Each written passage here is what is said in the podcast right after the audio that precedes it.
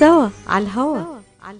سوا طول سوا على الهوا يأتيكم عبر أثير إذاعة صباح الخير. صباح الخير أمريكا. أمريكا من يوم اللي اتكون يا وطني الموج كنا سوا.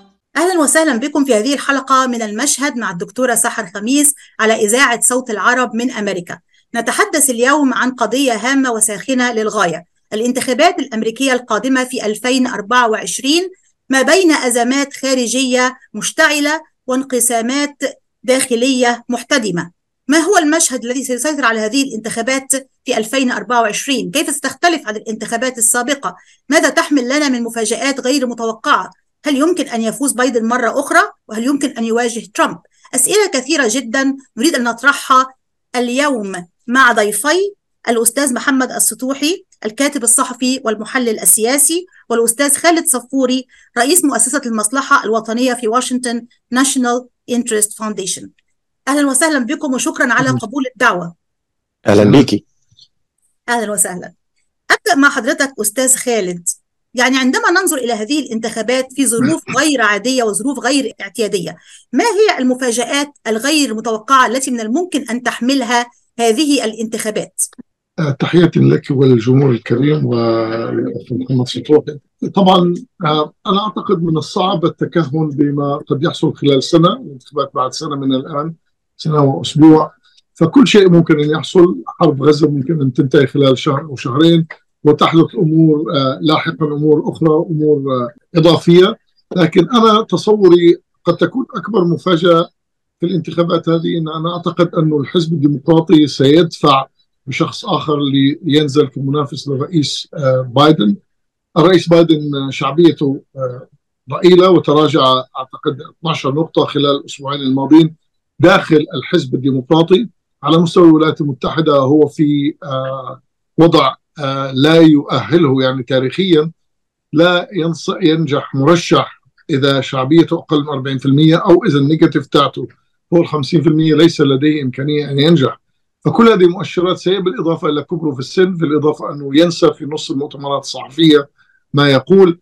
فأعتقد أن هنالك ضغوط كبيرة، وهنالك بعض المؤشرات على أنه كيفن نيوسوم محافظ كاليفورنيا قد يخوضها الانتخابات. والمحللين السياسيين لمحوا أن زيارته إلى إسرائيل الآن هي جزء من أن يأخذ البعد الدولي. الجميع يعرف أنه الذي يريد أن يخوض انتخابات رئاسية في أمريكا يحاول أن يبني سجل في العلاقات الدولية، وبالتالي هو ذهب في زيارة إلى إسرائيل ومن ثم أعتقد إلى الصين، وبالتالي يحاول أن يقول لديه خبرة وأنه سافر إلى دول العالم. فعلى الأغلب، لكن التوقيت متى سيقرر أن ينزل هذه المعركة الانتخابية؟ على الأغلب في شهر يناير أو القادم أو فبراير القادم. طيب، تعقيبا على ما ذكر الأستاذ خالد، أتي لك بالسؤال، نفس السؤال أستاذ محمد: ما هي المفاجآت التي تتوقعها في انتخابات 2024؟ وهل تتفق مع هذا الطرح أن الحزب الديمقراطي قد يرشح يعني شخص آخر غير الرئيس جو بايدن؟ طبعا نحن نتحدث عن فترة عام، وفي الانتخابات والسياسة الأمريكية هذه فترة طويلة جدا، فيجب أن نقول ذلك حرصا على أنه نحن لا يمكن أن نقرأ ما سيحدث غيبا. نحن نحاول أن نستقرئ ما يمكن من احتمالات، فالاحتمالات الآن حتى هذه اللحظة لا أجد المرشح البديل المنافس لجو بايدن. هناك بالفعل احتمالات أنه تظهر، يعني دين فيليبس وهو عضو الكونغرس من ولاية مينيسوتا رشح، أعلن عن ترشيح نفسه. هل لديه فرصة؟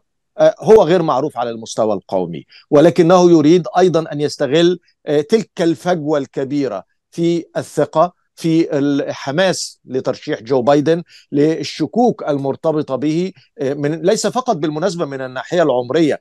أنا اعتقادي أنه أحداث غزة كان لها تأثير كبير جدا سلبيا على الرئيس الأمريكي، وأنا شفت ده بنفسي.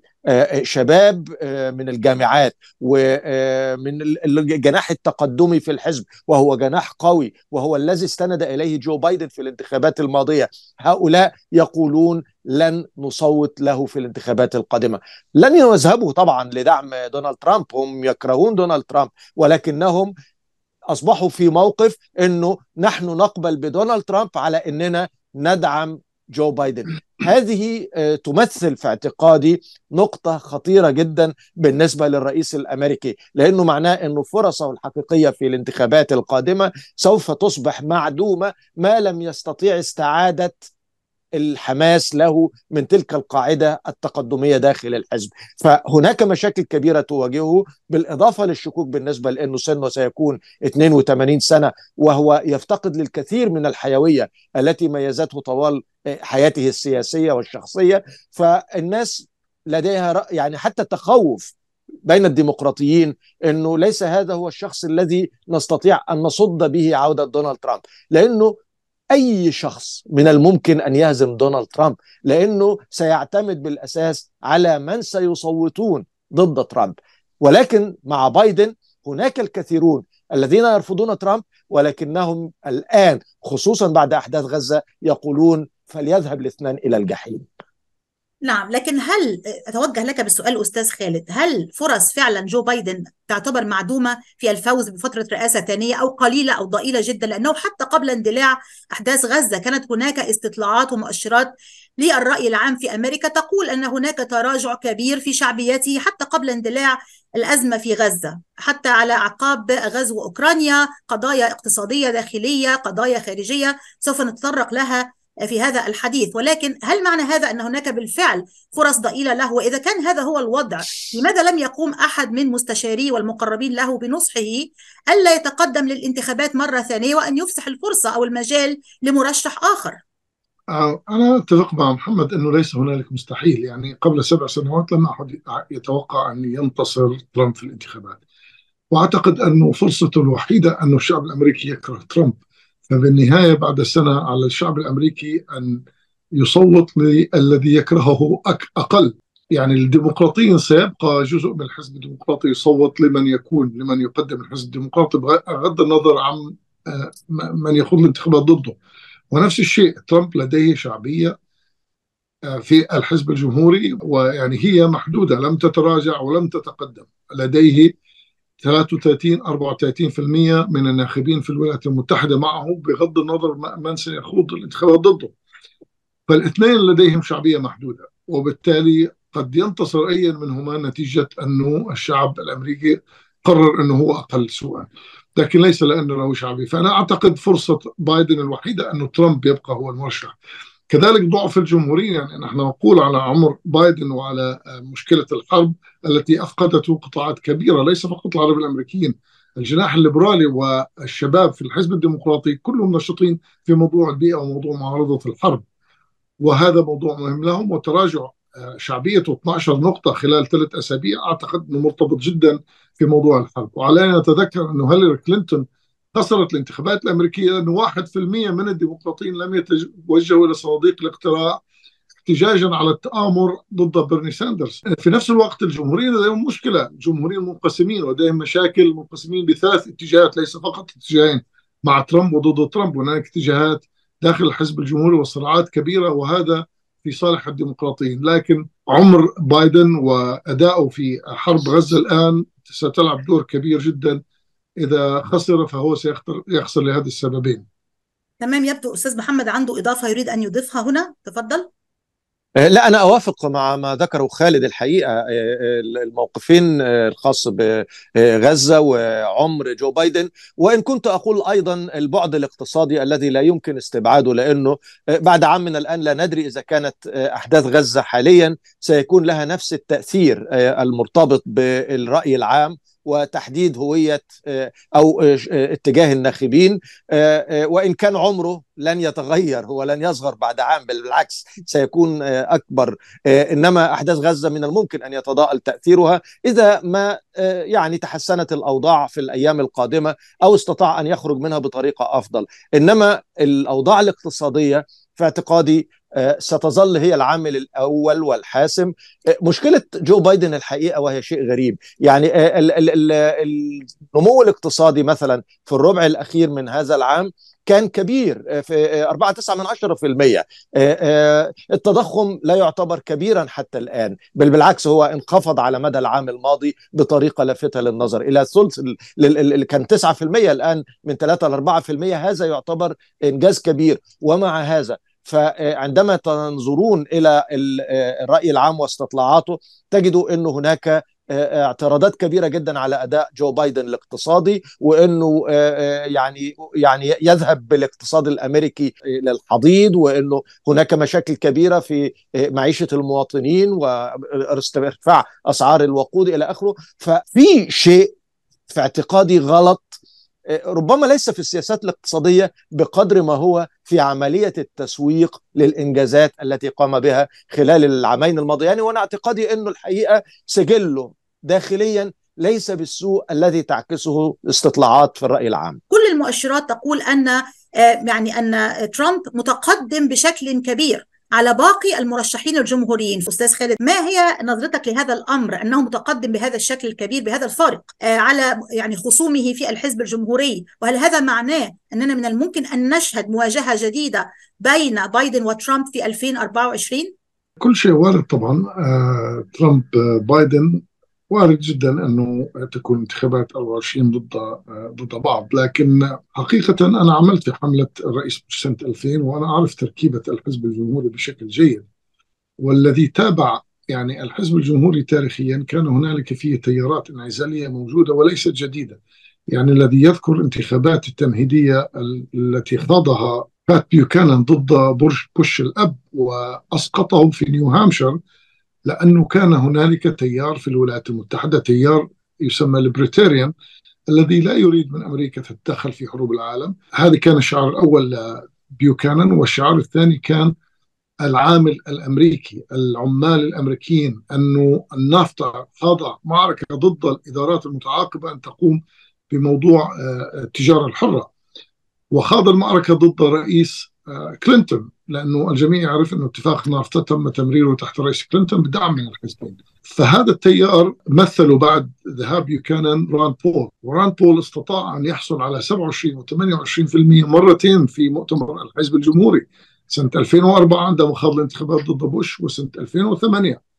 وأنا أعتقد أنه ترامب لعب هذه اللعبة. ترامب سرق شعارات راند بول وشعارات بيوكانان اللي هي الانعزالية، لا نريد مهاجرين، لا نريد اتفاقيات مع تجارة حرة مع كندا والمكسيك، هذه على حساب الشعب الأمريكي والعامل الأمريكي. أخذ هذه الشعارات وخاض انتخابات ضد 15 جمهوري آخر، فالجمهوريين اقتسموا الأصوات، وهو يعرف أن هنالك مجموعة 25-30% من الحزب الجمهوري من الانعزاليين الذين يسمون بالليبرتاريان، ومنافسه الوحيد الذي كان يحمل بعض شعارات الانعزالية هو راند بول، من سناتور من إنديانا، كان مشابه بالأفكار، لكن أنا أعتقد أنه استطاع أن يهزم هذه القوى الأخرى. فهذه تركيبة الحزب الجمهوري، فهو حافظ على المجموعة وحافظ على التحالف الذي يدعمه، في حين أن الآخرين يقاتلون على الجماعات الأخرى داخل، أو التجمعات والتكتلات الأخرى داخل الحزب الجمهوري. وترامب لعب دور على فكرة بتهميش الأجنحة الأخرى داخل الحزب الجمهوري. الآن الحزب الجمهوري يتكون من تجمعات من التيار اليميني المسيحي خصوصا في الجنوب، والتيارات الانعزالية اللي موجودة، رغم أن هنالك 30% لا توافقوا بالرأي. مت رومني كان يمثلهم، ومت رومني قال كلمات وهاجم ترامب لأنه يعرف أنه لن يخوض الانتخابات، لأنه أي شخص انتقد ترامب في الحزب الجمهوري خسر الانتخابات في الحزب الجمهوري بعد أن قام الانتقاد سواء في مجلس النواب أو مجلس الشيوخ. فهو الآن يمسك الحزب من رقبته ويمسك به رهينة، وبالتالي أصبح الحزب الجمهوري هو حزب ترامب، وهو ليس له علاقة بالحزب الجمهوري الذي عملت معه سنة 2000. صحيح، ولا حتى بالحزب الجمهوري في عهد بوش، ولا في عهد ريغان، ولا في عهد أي رئيس جمهوري سابق. سنعود إلى هذا النقاش بعد هذا الفاصل، ابقوا معنا. حكي معونها فهمت العين وافهم كمان. ومن بمثل خبرة الدكتور عماد ناقوش أستاذ الطب وجراحة العيون في جامعة وين، خبرة طويلة في التعامل مع أمراض العيون وجراحتها، عمليات تعديل وتصفية النظر، إزالة الماء الأبيض والأسود، الجلوكوما، وتصحيح النظر من أثار مرض السكر. كادر متخصص ومتدرب لخدمتكم. شعبة متخصصة للنظارات الطبية والهدسة اللاصقة، يقبلون معظم أنواع التأمين الصحي. زورهم في عيادتهم الواقعة على جنار والناين مايل في مدينة هيزل بارك. للمواعيد اتصلوا على 248-336-3937 248-336-3937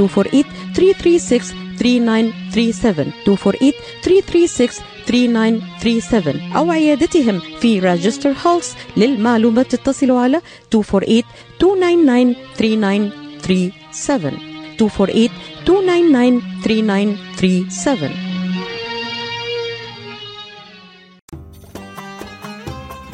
بقديم الزمان كانت عشتار رمز الحب والجمال.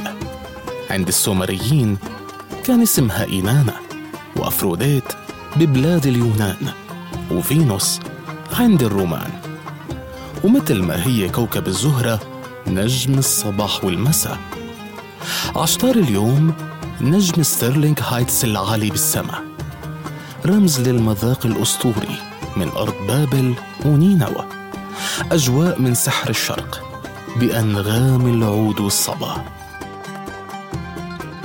عشتار مطعم أهل البيت والخطار. 3625 15 مايل رود في مدينة ستيرلينغ هايت. هاتف 586-698-2585.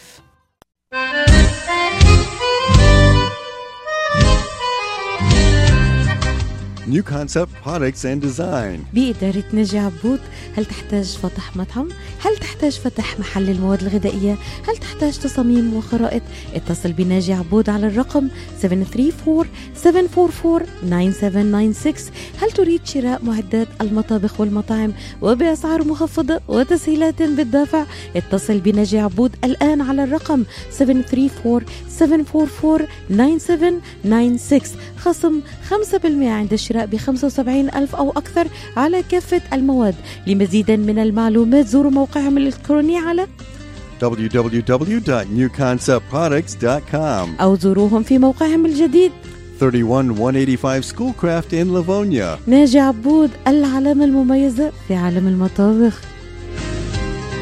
مرحبا بكم مرة أخرى. اليوم نناقش قضية هامة جدا، هي قضية الساعة، وهي انتخابات في زمن الأزمات. ما هو المتوقع في الانتخابات الأمريكية في عام 2024؟ ومعي لمناقشة هذا الملف الساخن ضيفي الكريمين الأستاذ محمد السطوحي الكاتب الصحفي والمحلل السياسي، والأستاذ خالد صفوري رئيس الجمعية مؤسسة المصلحة الوطنية في واشنطن National Interest Foundation. يعني قبل الذهاب للفاصل أستاذ محمد كنا نتحدث عن مواجهة محتملة ربما بين ترامب وبين بايدن في جولة جديدة في عام 2024. إذا افترضنا أن هذه المواجهة تمت بالفعل، من تعتقد سيكون هو الفائز في هذه الجولة الجديدة ولماذا؟ طبعا هذا الاحتمال أنه يحصل ريماتش بين الاثنين يظل قائما، ولكن سيكون في تقديري مثل أنه نشاهد مباراة في نهائي كأس العالم بين فريقين ربما كانت يعني ظروفهم أنه يجب أن يخرج الاثنان في دور المجموعات وليس أن يصل إلى النهائي. كيف يمكن أن يصل الاثنان إلى النهائي؟ لأن هناك ظروف موضوعية نراها الآن، أن هناك رئيس أمريكي في موقع السلطة. أي رئيس في السلطة يكون هذا حاجزا كبيرا جدا تجاه أي معارضة حقيقية له، لأنه من سيرشح نفسه ضده سيكون في نهاية الأمر ينظر إليه على أنه لا يريد أن يأخذ مكانه، ولكن في حقيقة الأمر يفشله في الانتخابات العامة. فبالتالي تجد أنه كثيرا من الديمقراطيين الذين كانوا يفكرون في أنهم يريدون الترشح يحجمون عن ذلك حتى لا يكون موقفهم مثل مثلا ما حدث من إدوارد كينيدي في الانتخابات عام 80 عندما رشح نفسه ضد الرئيس كارتر جيمي كارتر، فكانت النتيجة أنه جيمي كارتر ضعف في الانتخابات التمهيدية أمام كندي وخسر الانتخابات العامة أمام ريغان. هذه تمثل مشكلة للديمقراطيين. أنا اعتقادي أنه دونالد ترامب وإن كان ليس رئيسا حقيقة في البيت الأبيض، لكنه ينظر إليه بنفس المنطق في القاعدة الجمهورية، أنه لم يخسر حقيقة في الانتخابات، وكثيرون يعتقدون أنه نجح فيها، وأن هناك مؤامرة كونية أدت به إلى خسارتها، وأنه هذه المؤامرة مستمرة ضده بكل القضايا القانونية التي نراها معه الآن. هذه كلها حواجز نفسية تجعل، رغم أن هناك أكثر من مرشح عن الحزب الجمهوري الآن لأنه خارج السلطة كما نرى، لكن عليهم جميعا أن يواجهوا هذه المشاعر السلبية ضدهم بأنكم تريدون أن تحرمونا من هذا الرجل الذي ظلم في المرة السابقة ويريد أن يعود مرة أخرى إلى حقه الذي سلب منه. فمن هنا الترجيح حتى هذه اللحظة، ودائما أنا أستخدم عبارات فيها ترجيحات لأنه لا يمكن أن نجزم بشيء في انتخابات يبقى عليها عام أو أكثر. الترجيحات أنه سنرى ريماتش بين الاثنين، إنما من يفوز هذا أمر صعب جدا، لأننا نحكم عليه من خلال أنه لن يكون هناك من يصوت لصالح أي منهما. من سيفوز سيكون، لأن المشاعر السلبية أكبر ضد المنافس. فهذه انتخابات غريبة للغاية، ومن هنا من سيكون عليه أو ضده تلك المشاعر السلبية بشكل أكبر في نوفمبر من العام القادم، هذا لا يمكن الحكم الجازم به. في اعتقادي الشخصي أنه سيظل دونالد ترامب الأكثر استفزازا لقاعدة أكبر من الناخبين ما لم تحدث أشياء سلبية جدا مثل أحداث غزة الأخيرة التي تدفع الناخب إلى أحضان شخص لا يريده. ممتاز جدا. طيب أتوجه لحضرتك بسؤال نتعلق أيضا بموضوع ترامب. أستاذ خالد، يعني ترامب يواجه أيضا عدة قضايا، هناك دعاوى قضائية مرفوعة ضده في عدة دوائر وعدة محاكم، يعني قائمة طويلة من الاتهامات ما بين فساد ذمة مالية وقضايا تهرب ضريبي وقضايا استغلال لأموال الناخبين لدفع أموال لإسكات إحدى يعني نجمات الأفلام الإباحية وأشياء كثيرة. طبعا أهمها على الإطلاق هو موضوع أيضا دوره في أحداث السادس من يناير وما سمي بالحث على التمرد. أمام كل هذه الدعاوى القضائية العديدة، هل ما زال لديه فرصة؟ وهل من الممكن أن تعرقل هذه الدعاوى القضائية فرصته في الترشح أو في الفوز مرة أخرى؟ سؤال لك أستاذ خالد.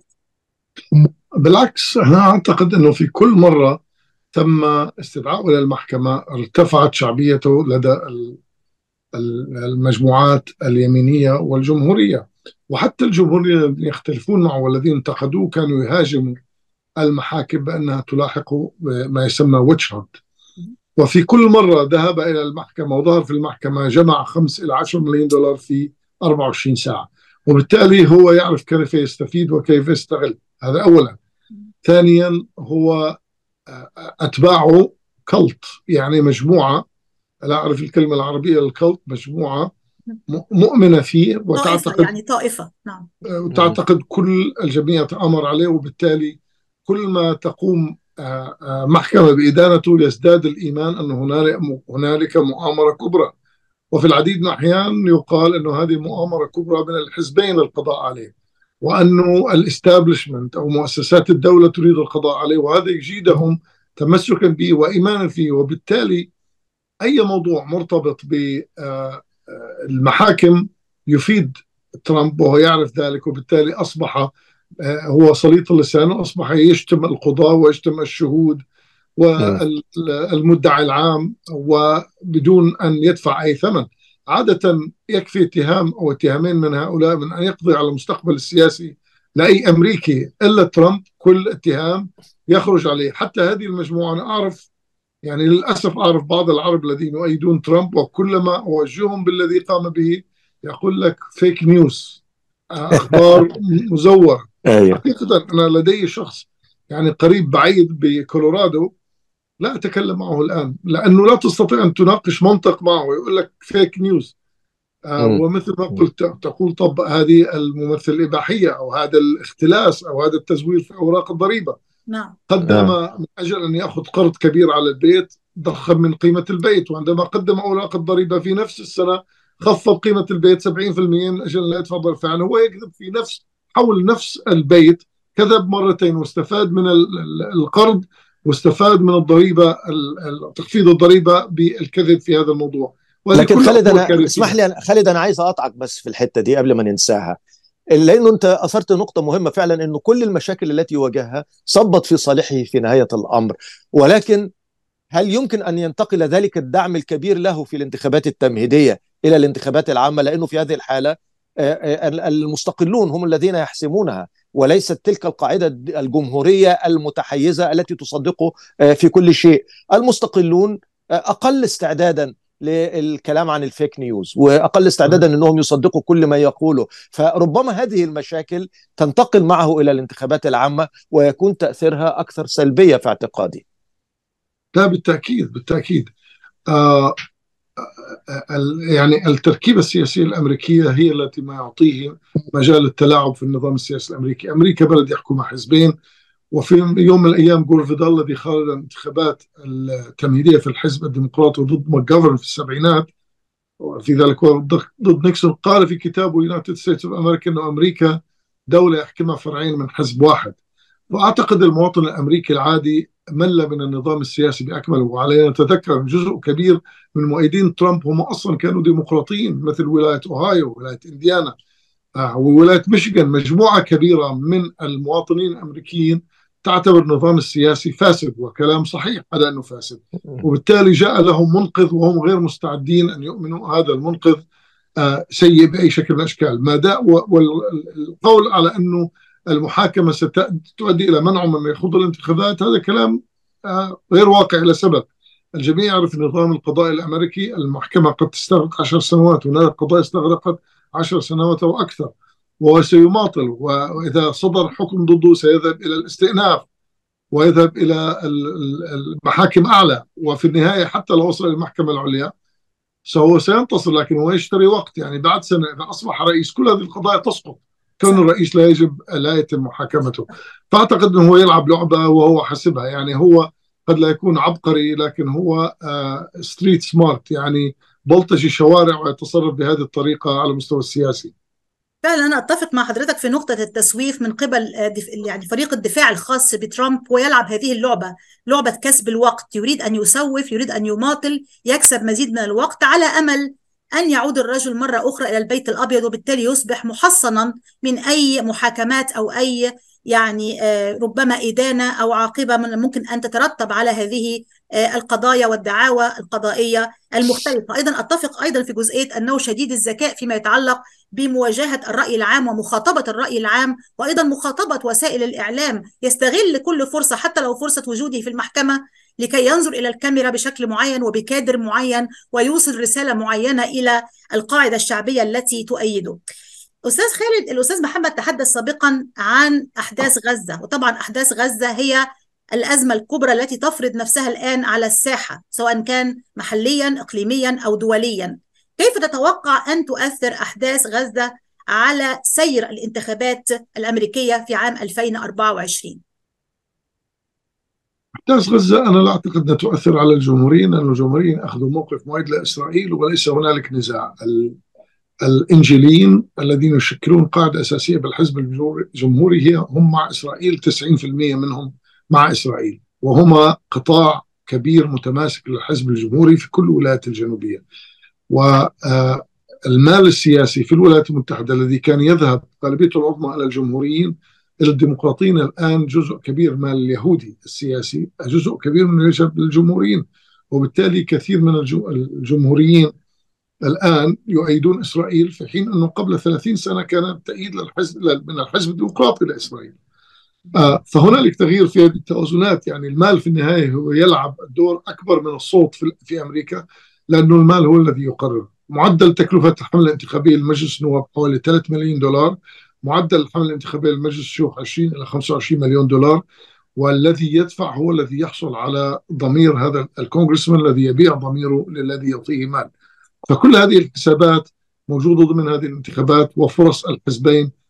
الحزب الديمقراطي هو أكثر تأثرا في موضوع غزة، لأن الحزب الديمقراطي يتكون من مجموعات يجمعها التحالف في بعض الأمور، موضوع البيئة، ولهذا نرى أن الديمقراطيين يدعمون تحويل السيارات إلى سيارات كهربائية واستعمال الطاقة الكهربائية بدل من الطاقة الأحفورية، النفط أو الفحم الحجري. هنالك من يعارضون موضوع حقوق الإنسان، يقفون في موقف حقوق الإنسان ويعارضون خروقات حقوق الإنسان واضطهاد الشعوب الأخرى والاستعمار والإمبريالية. وهذه المجموعة التي سيخسرها بايدن إذا استمرت سياسة بايدن بهذه الطريقة، وهم الأكثر تأثر في أوضاع غزة، في حين أن الجمهوريين لن يتأثروا. هنالك مشكلة بالنسبة لبايدن أكبر، أنه هو إذا عدل من موقفه سيخسر كثير من المال اليهودي. صحيح المال اليهودي يذهب إلى الجمهوريين، لكن 70% منه يذهب إلى الديمقراطيين. 70% من تبرعات اليهود في أمريكا و80% من أصوات اليهود في أمريكا تذهب إلى الحزب الديمقراطي ولا مرشحي الحزب الديمقراطي. فالرئيس بايدن يعني أمامه حيرة كبيرة، وفي موضوع السياسة الخارجية عليه أن لا يظهر، بالنسبة له أن لا يظهر موقف الضعيف، لأنه الديمقراطية الجمهوريين سيهاجموه الآن، يهاجموه أنه هو أعطى إيران 6 مليارات ولهذا حماس استعملت هذه الأموال. طبعا كلام كذب، لأنه إيران بالكاد أخذت بعض الملايين من هذه 6 مليارات، وحماس لا تحتاج إلى مليارات من أجل تنفيذ العملية التي قامت بها. لكن هو عليه أن يلعب لعب التوازن، إذا خسر معادي الحرب ضد الحرب قد يخسر كذلك اليهود، رغم أنه أنا أعتقد على الأقل ثلث اليهود ضد إسرائيل. شكرا على هذا الإيضاح. أتوجه لك بنفس السؤال أستاذ محمد، ولكن بنغمة مختلفة. يعني يبدو أن بايدن يراهن على ربما الجناح المتشدد داخل الحزب الجمهوري الذي هو موالي لإسرائيل ومتعاطف معها على طول الخط مهما ارتكبت من جرائم أو من تجاوزات. يراهن على هذا الجناح تحديدا، ويراهن طبعا على كل المتعاطفين مع إسرائيل داخليا وخارجيا في أن يكون هناك تلميع لصورته، وأنه هو الحليف الأول للحليفة الأولى لأمريكا وهي إسرائيل. ولكن كما ذكرت حضرتك سابقا، وكما ذكر الأستاذ خالد أيضا، هناك جناح داخل الحزب الديمقراطي هو بالتأكيد غير معجب بهذا التصرف وبهذا الموقف الأحادي المتحيز بشكل واضح وفج لإسرائيل على حساب الشعب الفلسطيني، ويرى أن هذا الأمر لا ينسجم مع سياسات الحزب الديمقراطي الذي يفترض أنه يدافع عن حقوق الإنسان ويقف مع الأقليات وكل ذلك. أي الجناحين في رأيك ممكن أن يرجح أو يضعف كفة بايدن في الفوز في 2024؟ الحقيقة يعني أنا عايز أميز بين حاجتين في تأييد إسرائيل. يعني أنا أكتر من 30 سنة ويمكن وخالد كمان يعني كنت بشوفه نفس الشيء، مقترب جدا من العناصر التي أراها داعمة لإسرائيل، ووصلت لقناعة أنه القضية ليست دعم إسرائيل. أصبحت متسامح مع هذه الحقيقة الواقعية أنه ادعم إسرائيل ومفيش مشكلة حتى عندي أنك أنت أفكارك تكون متجهة لدعم إسرائيل. القضية هي أي إسرائيل تدعم؟ هل هي إسرائيل الحريصة على احتلال الأراضي الفلسطينية، على مد المستوطنات، على منع أو رفض فكرة إنشاء دولة فلسطينية، على التعامل مع الفلسطينيين بما أصبح يوصف بشكل عادل النهاردة على أنه أبارتايد أو تمييز عنصري؟ هل هذه هي إسرائيل التي تدعمها، أم أنك أنت تدعم إسرائيل أيضا ولكن بالمفهوم الذي نراه لدى الكثيرين حتى من الليبراليين الذين يخرجون الآن في مظاهرات داعمة للفلسطينيين؟ نجدهم يدعمون إسرائيل ويدعمون القضية الفلسطينية أيضا في إطار أنهم حتى يهود داعمون لإسرائيل. ليه؟ لأنهم يرون أن إسرائيل ينبغي أن تكون دولة ديمقراطية بعيدة عن التمييز العنصري، بعيدة عن احتلال الأراضي وطرد الفلسطينيين منها. يعني ندعم إسرائيل بس بطريقة مختلفة. يجب أن نكون منفتحين على هذا التيار الذي أعتقد أنه من الممكن التفاهم معه، أنه دعم إسرائيل لا بأس في ذلك، ولكن في الإطار الذي يحترم القانون الدولي، يحترم حقوق الإنسان، يحترم حقوق الشعوب الأخرى في أن تعيش في سلام وبحقوق ولها كرامتها الإنسانية. الديمقراطيون إلى حد كبير كانوا يعني ينتمون إلى هذا المعسكر، بعكس ما أراه الآن في تحولات كبيرة جذرية داخل الحزب الجمهوري التي تدعم إسرائيل من المنطلق الأولاني، إنه أيا كانت إسرائيل التي تفعل ما تريد نحن معها في كل الأحوال. أنا استمعت إلى رون ديسانتس حاكم ولاية فلوريدا وهو مرشح للرئاسة، يرفض حتى فكرة تقديم المساعدات الإنسانية للناس في غزة، يعني عندما سئل عن هذا الأمر ما لم يدعمه، يعني لا يريد حتى أنه الغذاء والأدوية والطاقة تذهب إلى الناس في غزة. يعني هو على استعداد أنه يموت 2 مليون شخص من المدنيين الأبرياء دعما لإسرائيل.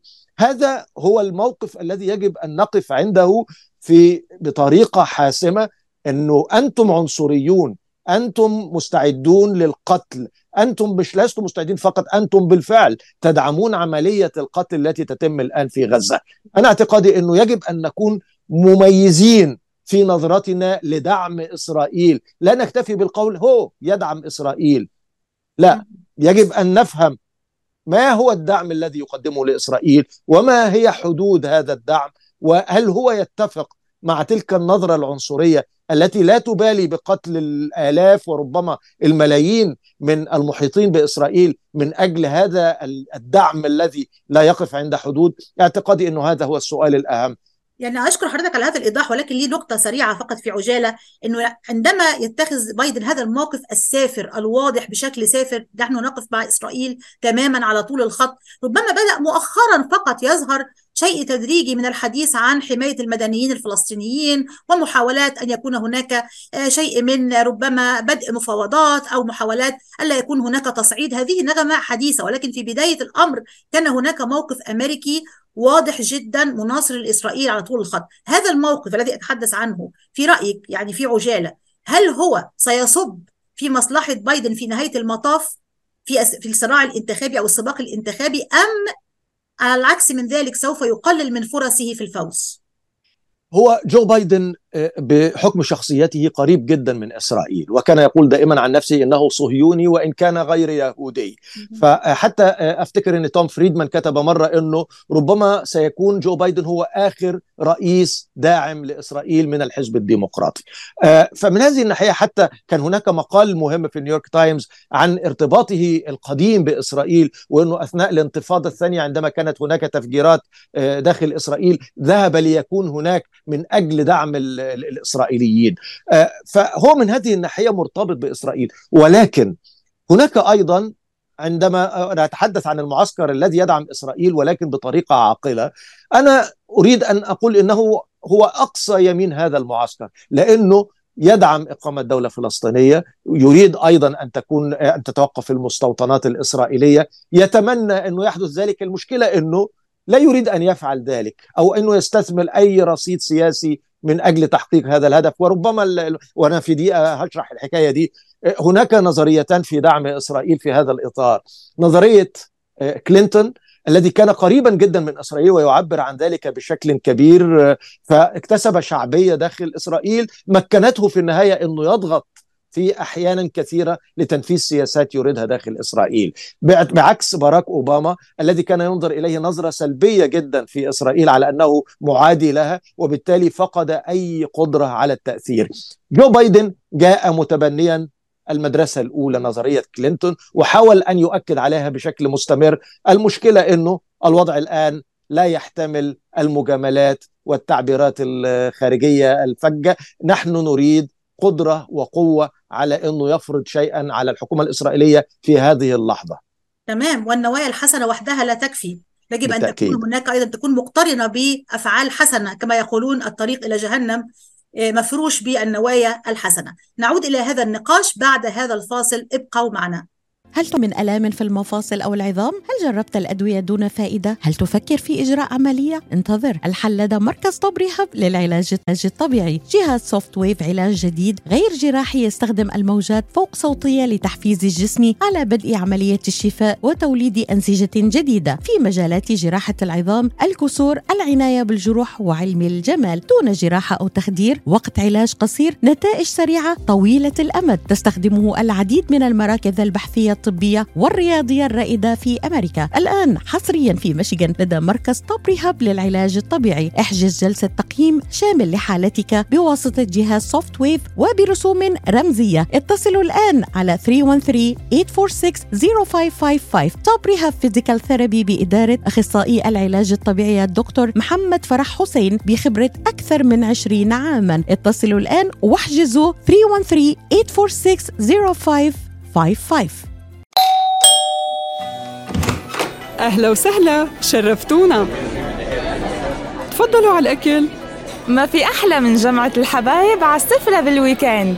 واو، شو طيب ورق العنب، مثل اللي بتعمله ستي. صحتين حبيبتي. والكبة كيف شفتيها؟ مثل ما بتعملها ستي. وشو رأيك بالكنافة؟ الكنافة؟ لا مش معقول، كنافة ستي. مأكولات زياد، نكهة الأجداد يتوارثها الأحفاد. خالتو، فيني أسألك شو طابخة بكرة؟ أهلاً ومرحباً بكم مرة أخرى. اليوم نناقش ملف هام وساخن هنا في المشهد مع الدكتورة سحر خميس. نناقش انتخابات في زمن الأزمات، ما هو المتوقع في انتخابات عام 2024. ومع اليوم لمناقشة هذا الملف الساخن الأستاذ محمد السطوحي، الكاتب الصحفي والمحلل السياسي، والأستاذ خالد صفوري، رئيس مؤسسة المصلحة الوطنية في واشنطن National Interest Foundation. أستاذ خالد، إذا نظرنا إلى الأولويات لدى الناخب الأمريكي، يعني هناك قضايا كثيرة جدا، بعضها قضايا خارجية، بعضها قضايا داخلية، قضايا خاصة بالاقتصاد، بالهجرة، بالإجهاض، بحقوق الأقليات، بالعنف طبعا المتصاعد جدا في الولايات المتحدة الأمريكية، الماس شوتينجز أو القتل الجماعي، وهناك طبعا أزمات وكوارث خارجية مثل أزمة أوكرانيا وأزمة غزة. كل هذه القضايا، إذا طلبت من حضرتك مشكورا أن تقوم بترتيب أكثر القضايا أهمية لدى الناخب الأمريكي التي من الممكن أن تشكل قراره في نهاية الأمر لمن يصوت، هل ممكن أن ترتب لي أكثر ثلاث قضايا في الأهمية بالنسبة له بالترتيب الأولويات مشكورا؟ أعتقد أنه كل مجموعة لديها أولوياتها، لكن سأتكلم على الأولويات العامة ومن ثم سأفصلها. أنا أتصور أنه الاقتصاد هو أحد هذه الأولويات، رغم أنه الاقتصاد البطالة منخفضة جدا، لكن علينا نتذكر أنه الحكومة بايدن وحكومة ترامب ضخت في الولايات المتحدة مليارات، مئات المليارات من الدولارات، وهي سبب هذا التضخم. وكان المفروض على الفيدرال ريزيرف أن يعرف أنه إعطاء أو الاقتراح على الحكومة الأمريكية أن توزع أموال بالمجان على الشعب الأمريكي وعلى الشركات بحجة كورونا ستؤدي إلى رخص القيمة أو انخفاض قيمة المال، وهذا أحد أسباب المشاكل. الآن لأول مرة في التاريخ الأمريكي 70% تكلفة الأجار من شراء البيت، وبالتالي أصبح من غير الممكن الأمريكي أن يشتري بيت نسبة كبيرة من الأمريكيين، وهذا أصبح مشكلة. فأعتقد أنه الاقتصاد هو رقم واحد. رقم اثنين الأمن والإجرام، لأنه الإجرام منتشر. والموضوع الثالث، وهذا بالنسبة للجمهوريين هو الموضوع الأول، هو موضوع ضبط الحدود وتدفق الهجرة الغير مشروعة للولايات المتحدة. في تصوري هذه القضايا الأربعة والثلاثة، وعند الجماعات النساء في قمة الأهمية موضوع الإجهاض، وأعتقد حتى عند الجمهوريين نساء الجمهوريات، وهذا كلف الجمهوريين خسارة كبيرة في انتخابات الكونغرس السنة الماضية، وقد يكلفهم السنة القادمة إذا لعب الديمقراطيين لعب بشكل صحيح. هذه أعتقد الأربع شؤون الأمور الأكثر أهمية، وحسب الوضع هي تتراجع وتتقدم. أستاذ محمد، هل تتفق مع هذا الترتيب لهذه القضايا أم لديك ترتيب آخر مختلف؟ هو منذ انتخابات 92 عندما أطلق جيمس كارفيل الذي كان مديرا لحملة بيل كلينتون الانتخابية عبارته الشهيرة It is the economy stupid. هذه العبارة أعتقد لا تزال هي القاعدة التي تحكم الاقتصاد الأمريكي، الاقتصاد ثم الاقتصاد ثم الاقتصاد. والمواطن الأمريكي في النهاية يشعر بجيبه ويقرر على أساسه إلى أين يتجه. الغريب أنه أحيانا الاقتصاد لا يكون سيئا تماما، لكن الإحساس العام به سلبي. الفكرة إيه؟ أنه المشكلة الاقتصادية شيء مجرد، إنما إحساس الناس بها من الممكن أن يكون مختلفا. ومن هنا أنا في اعتقادي أنه الاقتصاد ليس بالسوء الذي ينعكس الآن على تفكير وانطباعات الناخبين بأنه من السوء، بحيث أنه نرفض ما يحدث من سياسات، في حين أن لو سألته على كل جزئية من هذه السياسات هيقول لك أنا موافق عليه. هل أنت موافق على الفلوس اللي ادها لك بايدن؟ هيقول لك آه طبعا.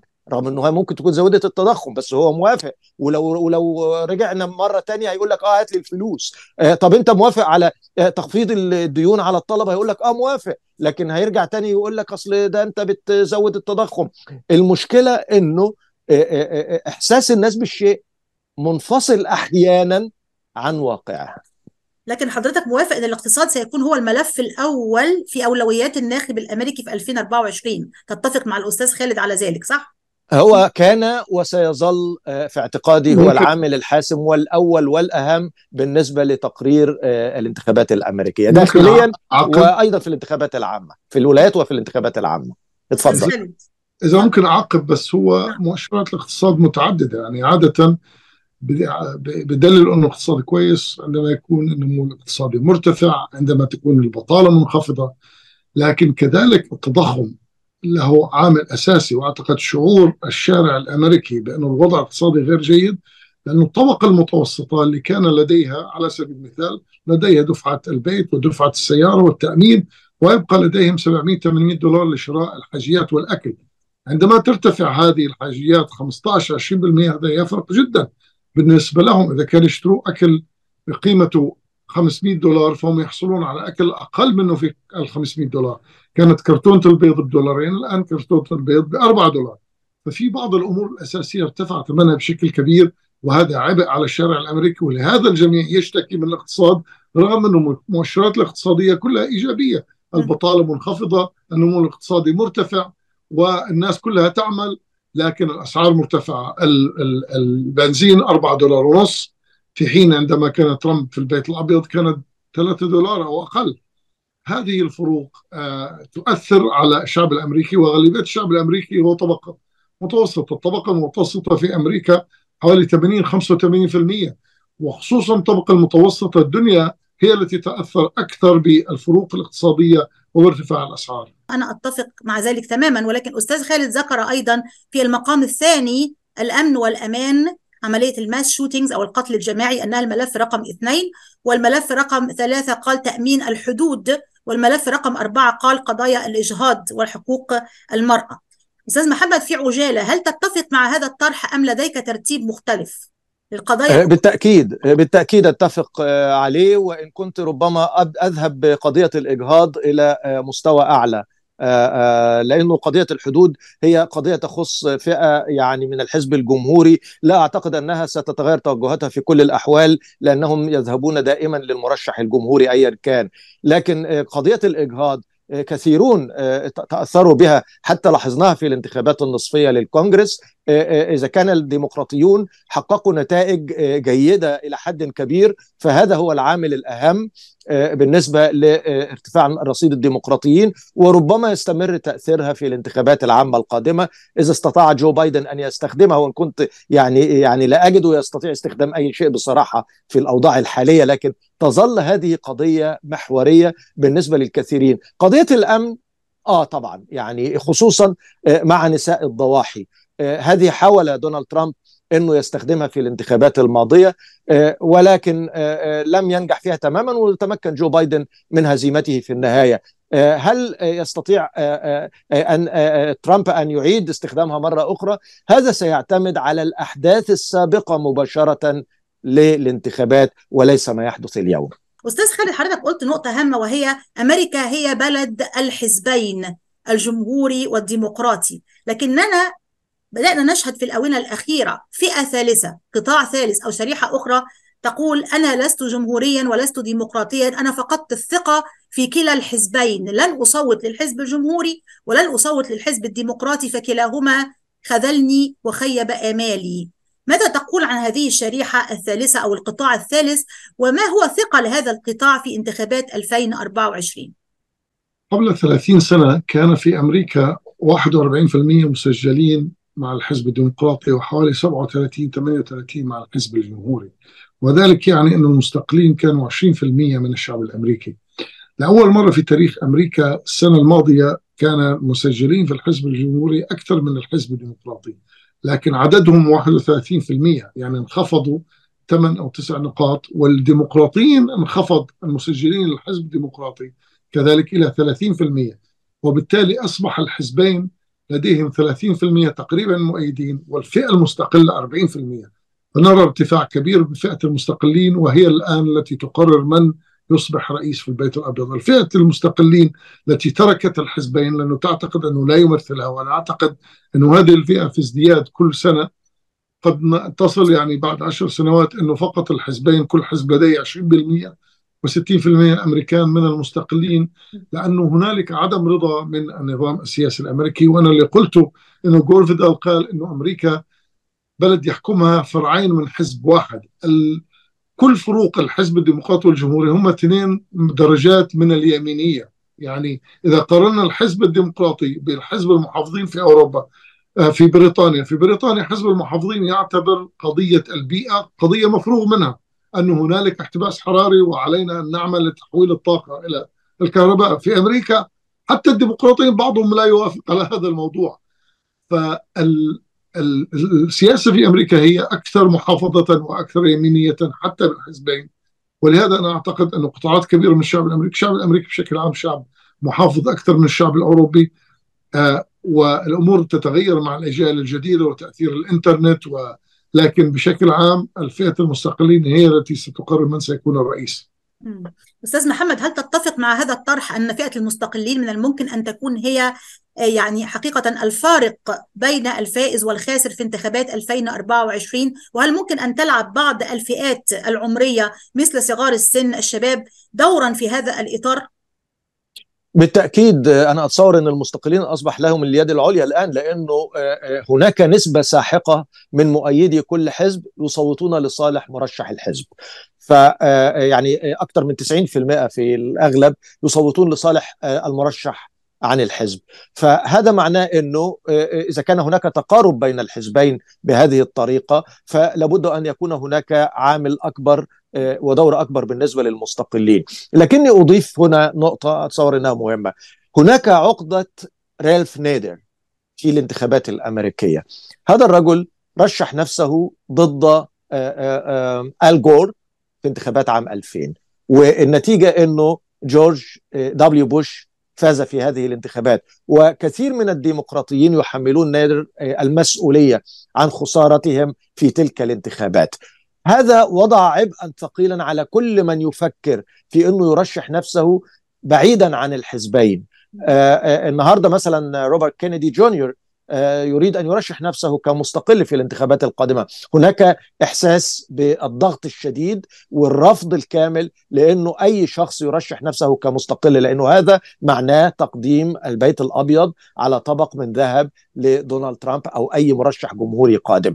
فهذه عقدة أتصور أنها ستظل موجودة، وستجعل من الصعب جدا تكوين تيار ثالث، لأنه أي تيار يريد أن يتشكل في العملية السياسية ينظر عليه على أنه سبويلر، أو أنك أنت جاي تفسد علينا الانتخابات لصالح المرشح المنافس. أنا اعتقادي أنه هذه مشكلة قائمة منذ عشرات السنين، لكنها تبدو الآن مع تزايد عدد المستقلين تبدو الآن أكثر حدة وأكثر إثارة للقلق بين الحزبين. سنعود إلى هذا النقاش الهام بعد هذا الفاصل، ابقوا معنا. شو هي الحياة؟ إني أكون دفيانة ومو خايفة، إني أعيش بقية حياتي بكرامة، آكل أكل زين وأشرب مي نظيف، إني أعيش سعيدة ولو كنت يتيمة، إني أحس بالدفى والأمان ويكون لي مكان أعيش فيه بعد ما تهدم بيتي.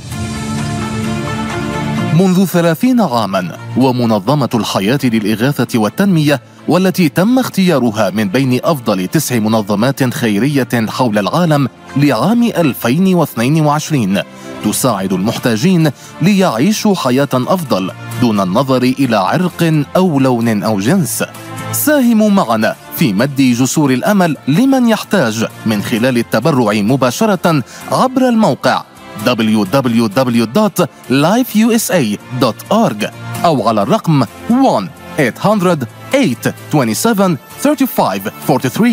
أو السوشيال ميديا Life for Relief and Development.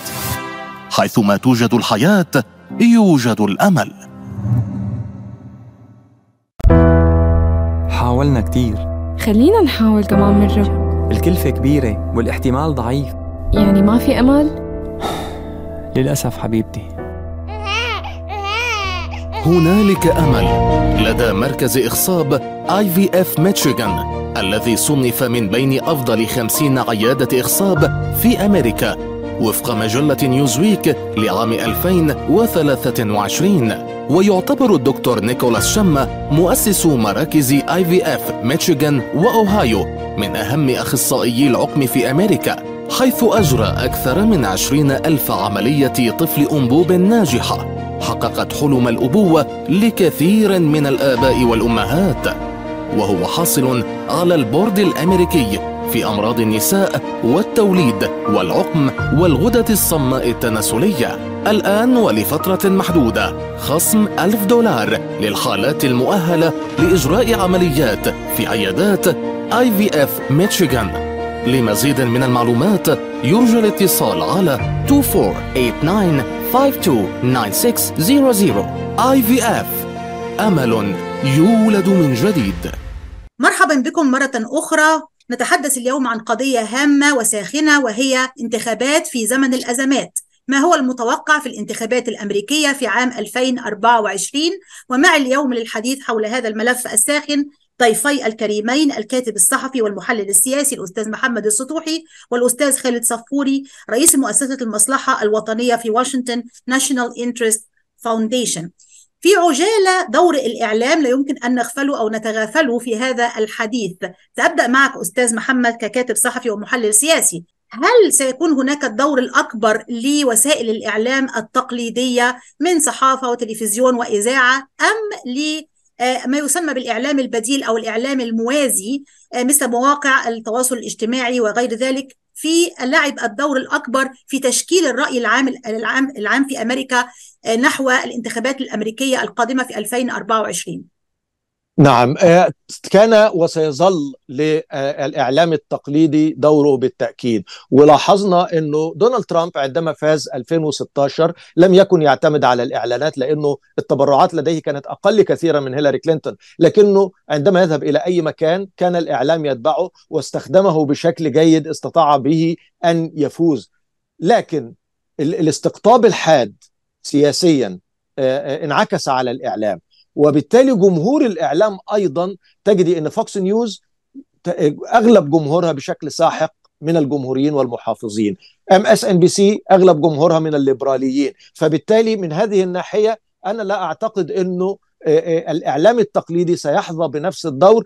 هناك كما نلاحظ الإعلام غير التقليدي، السوشيال ميديا سيزداد دورها مع الوقت، ولكن هذا أيضا يفتح الباب للتلاعب بها بما يسمى الأخبار غير الصادقة، تدخل حتى دول كما رأينا في اتهام روسيا بالتدخل في الانتخابات السابقة. هذه كلها أمور في اعتقادي أنه سيكون لها دور وتأثير، ليس قد فقط في التلاعب الداخلي ولكن أيضا التدخل الخارجي. تمام، أختم مع حضرتك أستاذ خالد ووجه لك نفس السؤال حول دور الإعلام سواء كان الإعلام الرسمي أو وسائل التواصل الاجتماعي في انتخابات عام 2024.